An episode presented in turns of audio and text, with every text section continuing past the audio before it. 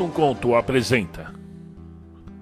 De Marcelo Fávaro A Encruzilhada das Almas. No último capítulo Uma discussão entre Valentim Cátria e o padre Firmino colocou em risco o destino do pobre homem Tereso, chegado nas terras fugido Fique agora com a próxima parte, capítulo 7 da Encruzilhada das Almas. Por essas épocas chegou ao povoado um rapaz magro, vestido decentemente aos modos franceses, com óculos píncines que fez todos acharem graça, um bigode curto, muito negro e fino, além de um calhamaço de livros nos alforjes do seu burro.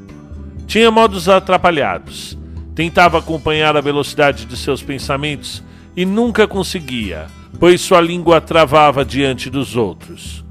Sofreu o grave interrogatório de Emiliano e disse ter sido atraído pela sinuosa estrada íngreme em suas pesquisas arqueológicas, deixando-se caminhar por meses à procura de novas descobertas para a Universidade do Rio de Janeiro e acabou se perdendo. Não vinha armado, costume pouco observado na época, sobretudo para viajantes. Inofensivo na voz, no porte físico e nos gestos. Emiliano chegou a duvidar de como ele ainda não tivesse sido morto por algum ladrão ou bicho na estrada. Revelou o sujeito ter sido conduzido por vozes de ninfas cantantes em um vale escuro por alguns dias. Ponciato convidou o rapaz para tomar um café e contar as boas novas livre, continuou com entusiasmo o estudante. Eu não posso acreditar, refletiu Emiliano Ponciato. E quando se deu isso? Há poucos meses, patrão. Continuou saboreando os biscoitos de manteiga feitos por Célia. Dom Pedro decretou no final do inverno. O Brasil agora é um país. Quem diria, conferiu Ponciato. Estou por fora mesmo. Quem sabe agora fica mais fácil de fundar oficialmente a cidade. Seu nome era Belarmino Perrault, um francês crescido na Inglaterra. Viera ao Brasil há pouco mais de dois anos. Continuou seus estudos no Rio de Janeiro antes de se embrenhar nas matas à procura de vestígios de civilizações milenares. Passou dias conversando com um padre. Interessou-se pelos trabalhos de Tereso na Terra e dividiu seus livros com Célia, que parecia fascinada por sua biblioteca andante. Nesses tempos, ele já lia o português com destreza, dominava o inglês e o espanhol, e andava trancado com alguns volumes em sânscrito a tentar decifrar-lhes os sentidos. Além, é claro, de se expressar de uma forma inequívoca na sua língua materna, o francês. Célia vinha transformando sua enorme casa em uma biblioteca formidável, sempre incentivada pelos novos volumes trazidos da cidade por Emiliano Ponciato, que via com bons olhos esse seu interesse pela leitura. As crianças iam à sua casa para estudar. Logo percebeu que precisaria aumentar a sua sala de visitas.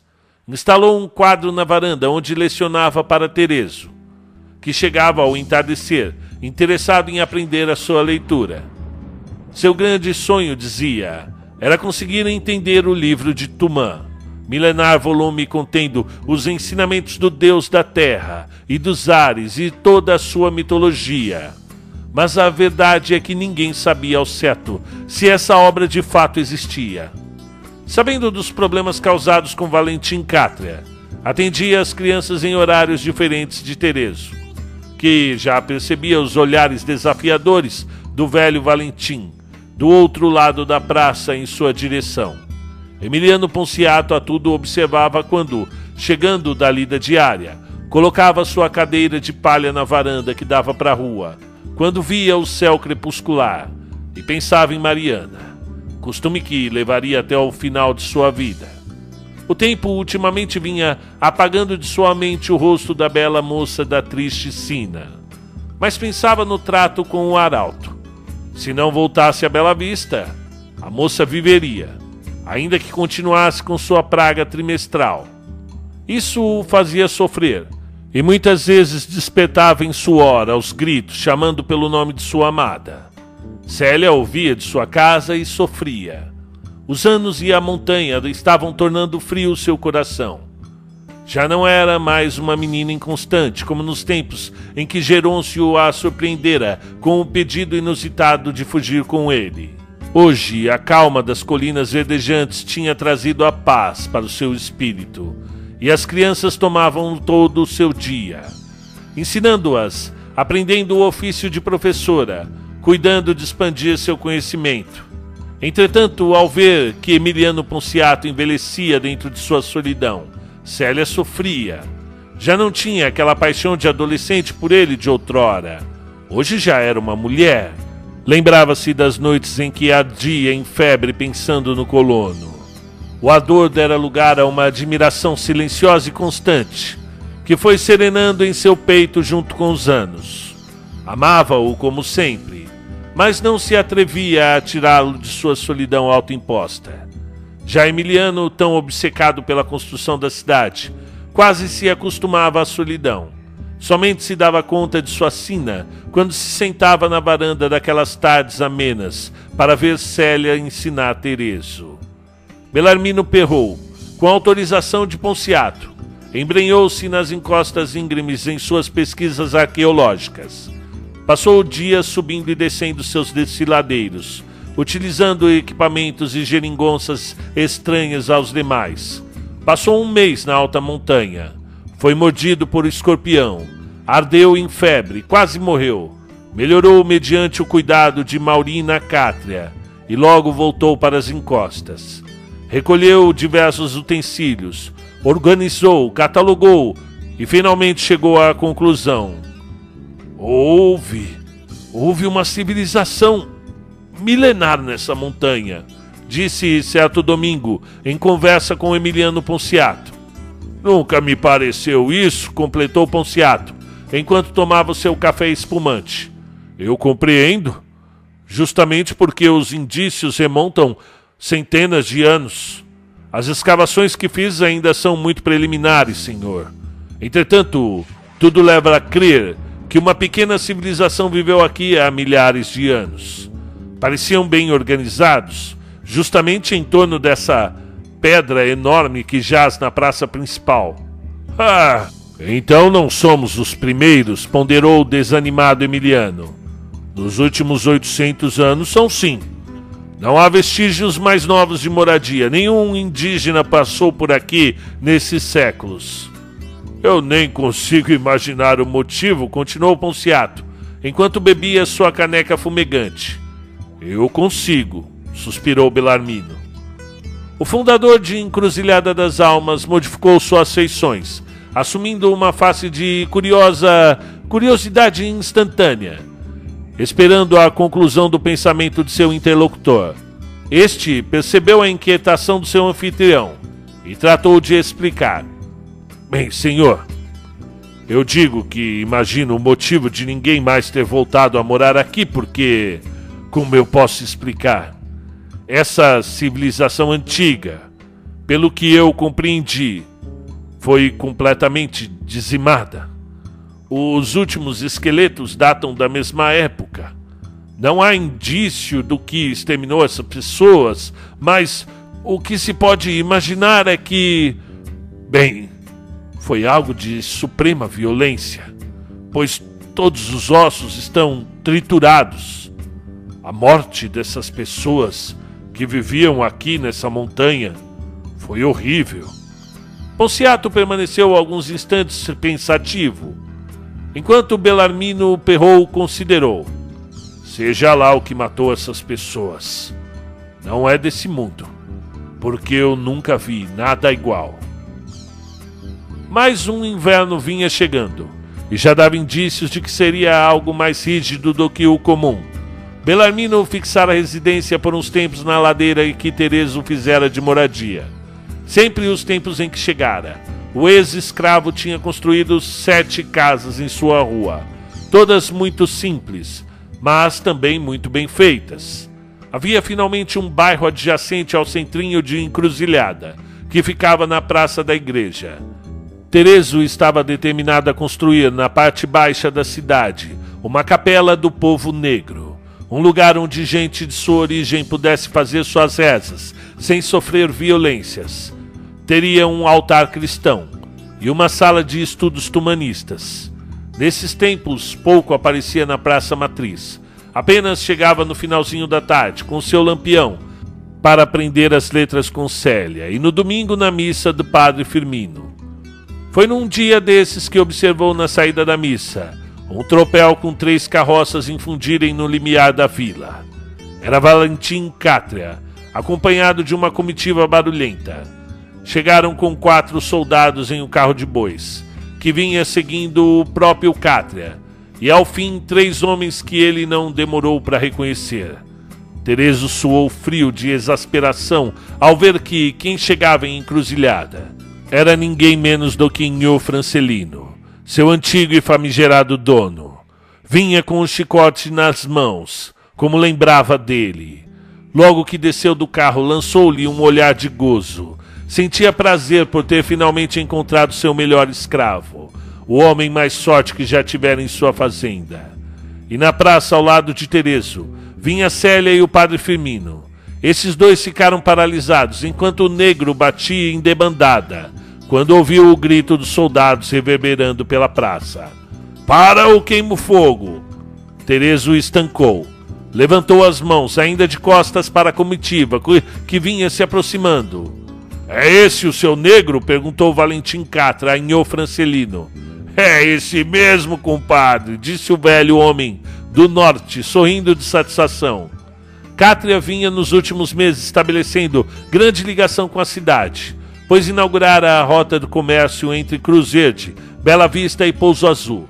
Diferentemente de Emiliano, que se preocupava em exportar produtos, Cátria tinha o principal interesse de trazer novidades de fora para a encruzilhada das almas. Deixou o andar debaixo do seu grande sobrado para um espaçoso comércio, onde vendia de tudo um pouco a preços inflacionados. Produtos manufaturados, roupas, tecidos, comida, pólvora, tudo chegava na sua venda. No começo teve grande embaraço com o Vale do Esquecimento, mas, conforme as viagens foram se tornando rotineiras, parece que o comerciante encontrou um meio termo entre a segurança da travessia e os perigos insondáveis da Mata Negra do Esquecimento. Durante suas viagens andou sondando sobre donos de escravos fugidios. Interessava-se pelo acaso de um fazendeiro que tivesse reclamado a perda de um negro com as características de Tereso. Demorou alguns meses, mas finalmente conseguiu trocar correspondência com Nho Francelino, que respondeu ansioso sua carta, vibrando com a possibilidade de ter de volta o seu pertence. Não queria mais Tereso para trabalhar na fazenda, muito pelo contrário. Sua intenção era de levar o escravo de volta e imprimir-lhe o maior castigo visto em todo o sertão mineiro, na frente dos outros escravos, para servir-lhes de lição. A fuga do negro havia suscitado grande euforia entre os cativos, de modo que, depois do seu sumiço, outros três já tinham tomado o mesmo destino. Era preciso estancar a estação devolver a harmonia à fazenda. Inho Francelino sabia que só teria novamente o respeito dos seus se Tereso sucumbisse aos intensos açoites que o homem já havia preparado. Tinha até mandado trazer livros medievais que ensinavam técnicas supremas de tortura. Para ele, era uma questão de honra. E agora, ali diante do escravo dominado pelos soldados esfomeados por uma pataca recompensa, ele era a lei. Valentim Cátria sorria de satisfação, apertando o seu chapéu na cabeça com grande prazer. Pelo amor de Deus, sem violência na casa do senhor. Esse é um homem bom. Não machuquem o moço, gritava o padre exasperado. Célia correu avisar Emiliano, que estava na montanha consertando uma cavaleta de água que vinha do Rio das Almas, batizado solenemente um ano antes. Na praça, a situação continuava fora de controle. Maurina saiu à calçada com as crianças. Belarmino perrou, subia a ladeira em direção à venda dos cátrias, quando viu Tereso já amarrado, sendo colocado no carro de boi. Ali mesmo tentou intervir, ajudar o vizinho, mas foi brutalmente jogado à poeira da rua. A comitiva já dera meia volta e se preparava para deixar a localidade, marchando lentamente, observando a todos com a profunda altivez do estado imponente quando, ao ultrapassar o limiar da praça, um tiro atravessou o chapéu de Nho Francelino, esfarelando-o. A composição parou no mesmo momento para ver um homem, cuja ferocidade poucos ainda conheciam, descer por entre as montanhas, com a espingarda apontada para os agentes da lei. O que vocês estão pensando que estão fazendo? retorquiu Emiliano, sem tirar a mira dos visitantes. Homem, abaixe a arma, ordenou o sargento. Esse negro não é livre, estava fugido, e pela lei do império deve ser devolvido ao seu antigo dono. E pensam que pode subir a montanha, invadir as minhas terras e tomar um homem livre pelas minhas leis? E os viajantes acham que estão na casa de quem? Da mãe de vossas excelências? Rosnou Emiliano Ponciado chegando mais perto. Ora, não brinque com a lei ou vai se arrepender, maneirou o sargento. Nós só queremos ir embora com o que é direito do cidadão aqui, apontou para Paranhão Francelino. Eu só não mato o cidadão aí porque tem criança assistindo. Mas você pode ficar tranquilo que se ele passar com Tereza por aquela cerca, vai pedir asilo pro capeta. Pois eu queimo fumo. Nho, que estava aperrado de medo, tremia em cima do carro de boi, mas teve coragem para balbuciar. O senhor conhece as regras, senhor. O negro deve vir comigo, senão eu perco toda a dignidade com o restante. Deve ter alguma forma de resolver isso que não seja na bala. É verdade, seu Emiliano. Continuou Valentim Catra se aproximando. O que é certo é certo. O Terezo é escravo do Nhô Francelino. Ele tem seus direitos. Catra, é melhor vós me ser sair daqui agora mesmo. Não brinque com a sorte, não, comigo, cabra. A sua parte eu resolvo depois, disse cuspindo ao chão sem baixar a arma. Isso não precisa virar um banho de sangue, completou o sargento, pronto para sacar a arma. O negro deve ir conosco, com o senhor vivo ou morto. Ponciato continuava impávido em cima da pedra, por onde descia da colina, com a arma em punho. Olhou bem para o homem, gordo como um porco, suando dentro do seu terno de linho. Agora sem chapéu, o suor descia em bicas, desenhando seu rosto vermelho de nervoso. Emiliano considerou a condição. Desceu da pedra ainda apontando o cano e indagou. Eu quero comprar o teu escravo. Por quanto vendes? De maneira nenhuma, o homem gordo respondeu, enxugando o rosto com o lenço bordado. E imagine, se eu chego sem o caboclo lá, eu perco toda a minha credibilidade. Mas se chegar cheio de dinheiro, pode dizer que vendeu o homem. Agora o senhor tem testemunha que pode conferir a sua palavra diante dos seus. Ao invés de perder, vai ganhar. Eu não posso vendê-lo, senhor.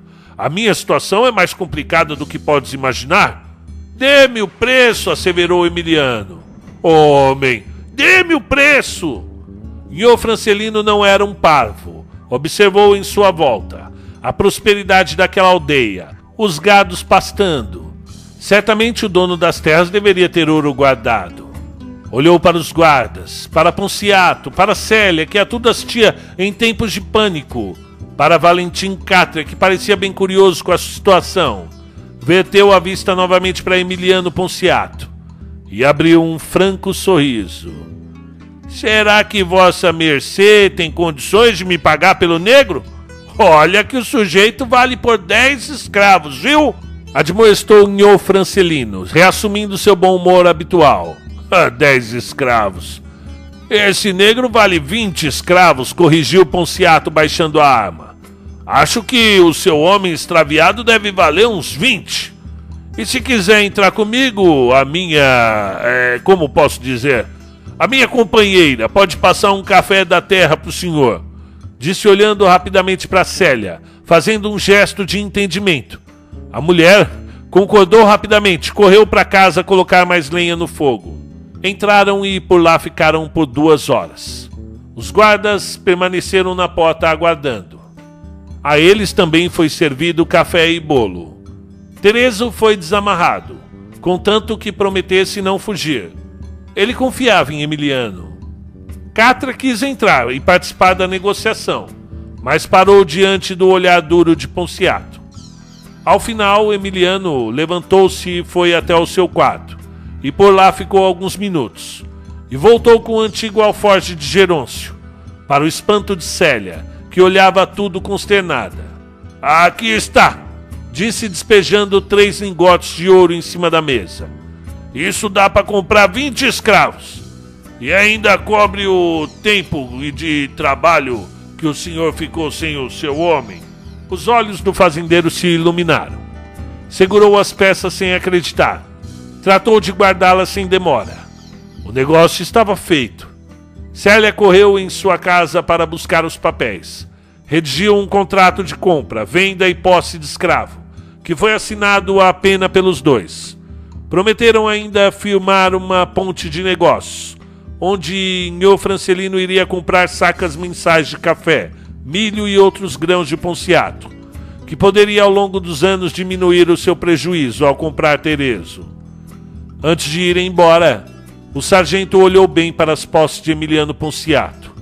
Parecia até que contava mentalmente quantas cabeças de gado pastavam nas encostas. Ponciato percebeu, mas nada disse. Quando desceram a montanha e sumiram pela sinuosa estradinha, o dia já vinha se apagando. Ponciato permanecia no limiar da aldeia observando, e Célia estava ao seu lado. Foi muito admirável o que fizeste hoje. Terezo é muito importante para a encruzilhada das almas. Eu tenho certeza que fez de coração. Eu vou entregar o contrato nas mãos deles. Semana próxima vamos à cidade. Eu vou lavrar a sua alforria. Eu fico muito feliz com isso, respondeu a mulher. E Valentim? Vai falar com ele? Pretendo, mas não agora. Ele cometeu um erro muito maior sem perceber. O pecado que pode destruir essa vila foi ter ensinado o caminho aos guardas. Eles voltarão, pode contar, e virão com más intenções. Devemos estar preparados. E como achou a bolsa do Gerôncio? Ah, aquele traste foi esperto.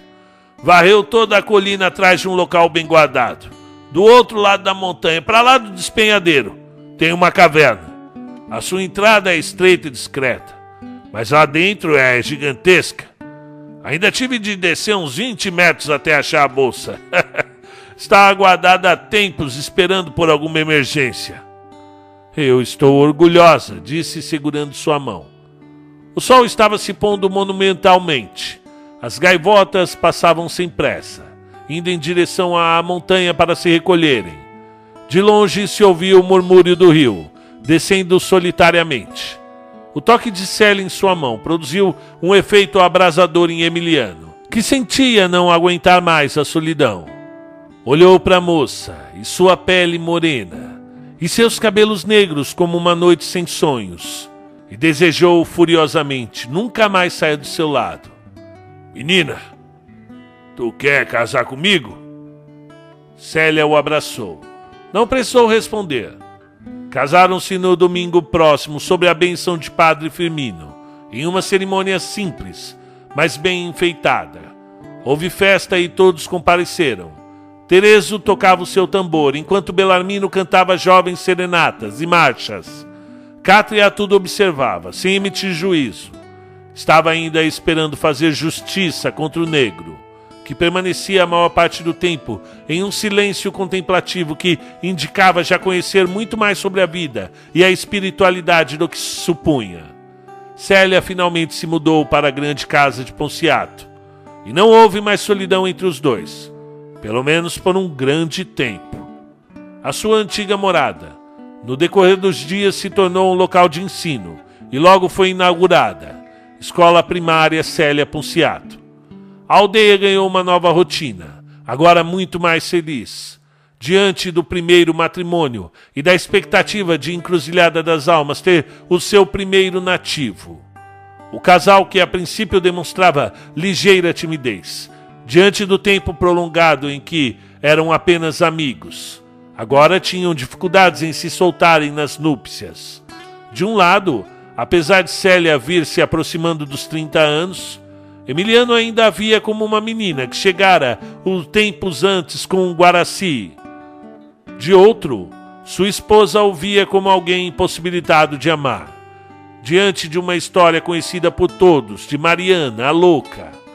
Os dois tinham suas cismas e ficaram por quase dez dias dividindo o leito sem consumar o casamento. Mas numa tarde de calor, deitado já à espera da esposa, Emiliano a viu entrar enrolada em um pano, vinda de um banho tardio fora da rotina.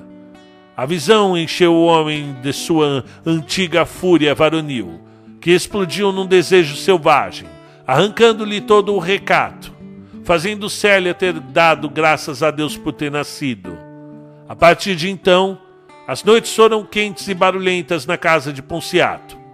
Os dois poucos saíram à rua, pois bastava Emiliano passar na cozinha e ver Célia cuidando do trato da casa, que a buscava com um fogo que iria ficar conhecido de todos os Ponciatos, antes ainda da virada do ano.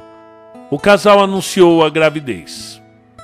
Por essas noites, todos ouviram gritos uivantes vindos da praça. Era a volta das almas sombrias.